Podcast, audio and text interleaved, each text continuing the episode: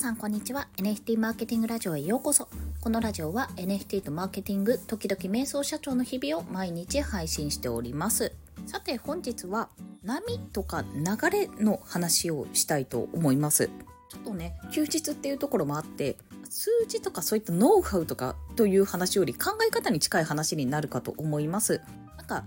池早さんとかの放送を聞いてるとやっぱり波に乗るのが大事っていう話が出てくるじゃないですかワードとして。でそれに対しては私もおおむね同意していますしそういったトレンドっていうのは、まあ、結構海外のニュースとか追っていくとあじゃあ次にこれが流行るかもっていうような形である意味山を張ることができる。あと、まあ、自分が追っている人がもしいるとしたら、トレンドリサーチャー的な人がいるとしたら、まあ、その人の動向を追っていくと、次の波が来そうだなとか、こういったことは流行るだろうなっていうところまでね、まあ、先を見据えた力がまあ、出てくるというか、まあ、先を見据えて物事を見れるようになっていくっていうようなところが身につくと思います。まあ、そういったのももちろんそうなんですけども、その波に乗るために、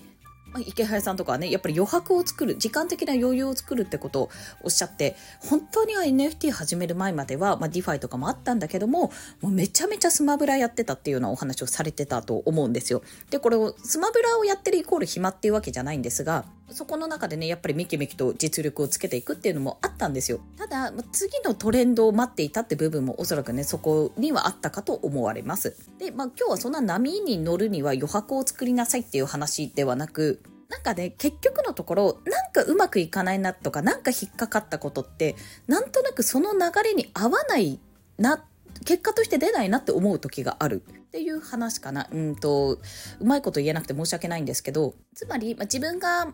例えば第一志望の大学があったとして、私第一志望の大学があったんですけども、センターで落ちたんですよ。で、センター受けないと受からないところだったんですね。なんだっけな多分普通の一般入試が数学 2B とかでやんなきゃいけなくて、私数学 1B、1B じゃないや、数学 2A までしかやってなかったから、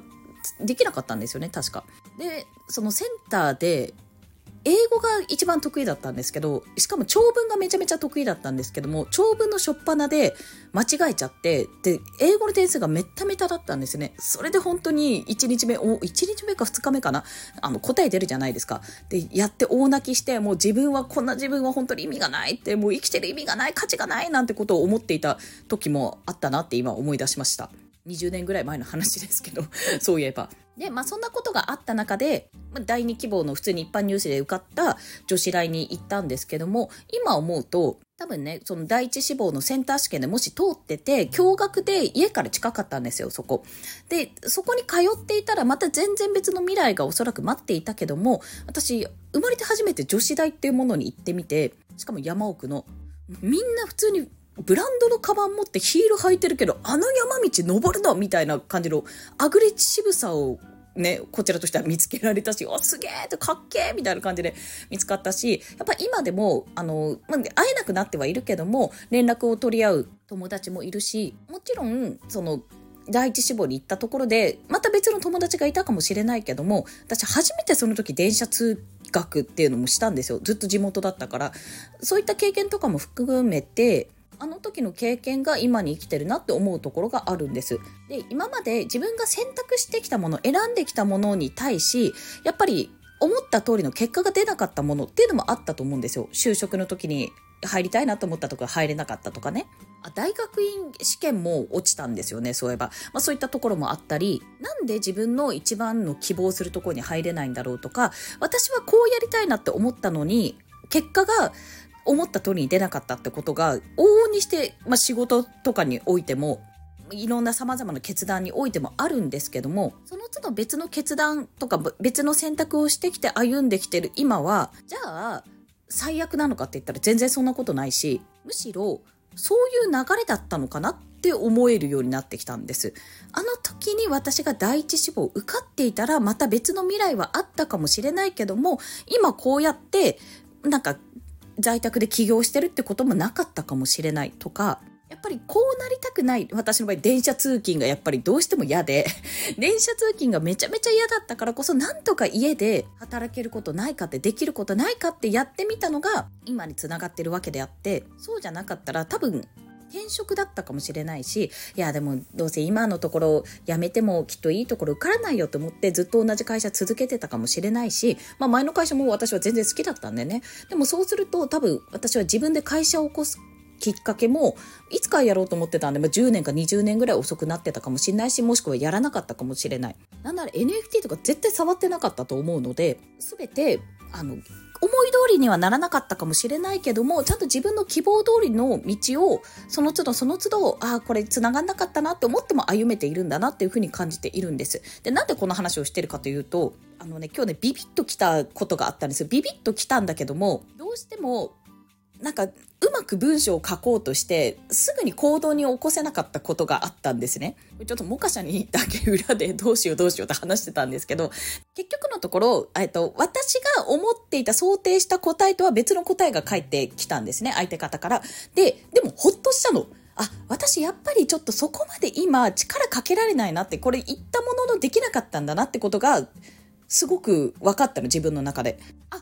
ですねって、その時に書いた想定の答えが返ってきたら、それはそれで私の中では良くなかったのかもしれないってちょっと思って、そんな自分で言っといて提案しといてなんだって話なんですけども、すごくほっとしたってことがあったんですね。でも自分の気持ちとしてはやっぱり動きたいってところもあるし、何かできることないかって気持ちはずっとやっぱり持っているので、何かあった時に絶対動こうっていうところはあるんですけども、常に動けるかって言ったらそういうことではなかったんだなってことに、まあ、自分自身で気づけたと。来だったら、あ、これはチャンスだって思って、これはな、いい流れが来てるんだなって思ってやろうと思ってたんですよ。思ってたんですけども、やっぱりどっかに引っかかりがあったんでしょうね。なんかね、うん、なんか中途半端な気持ちで発言してしまって、ちょっと自分で申し訳ないって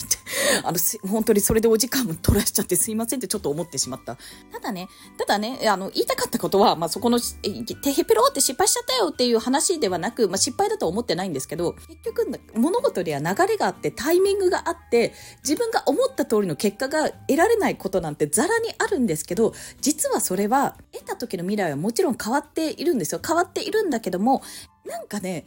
やっぱり流れがあるんですよ。そういう、なんか運命とかって言いたくないんですけど、なんかこう、抗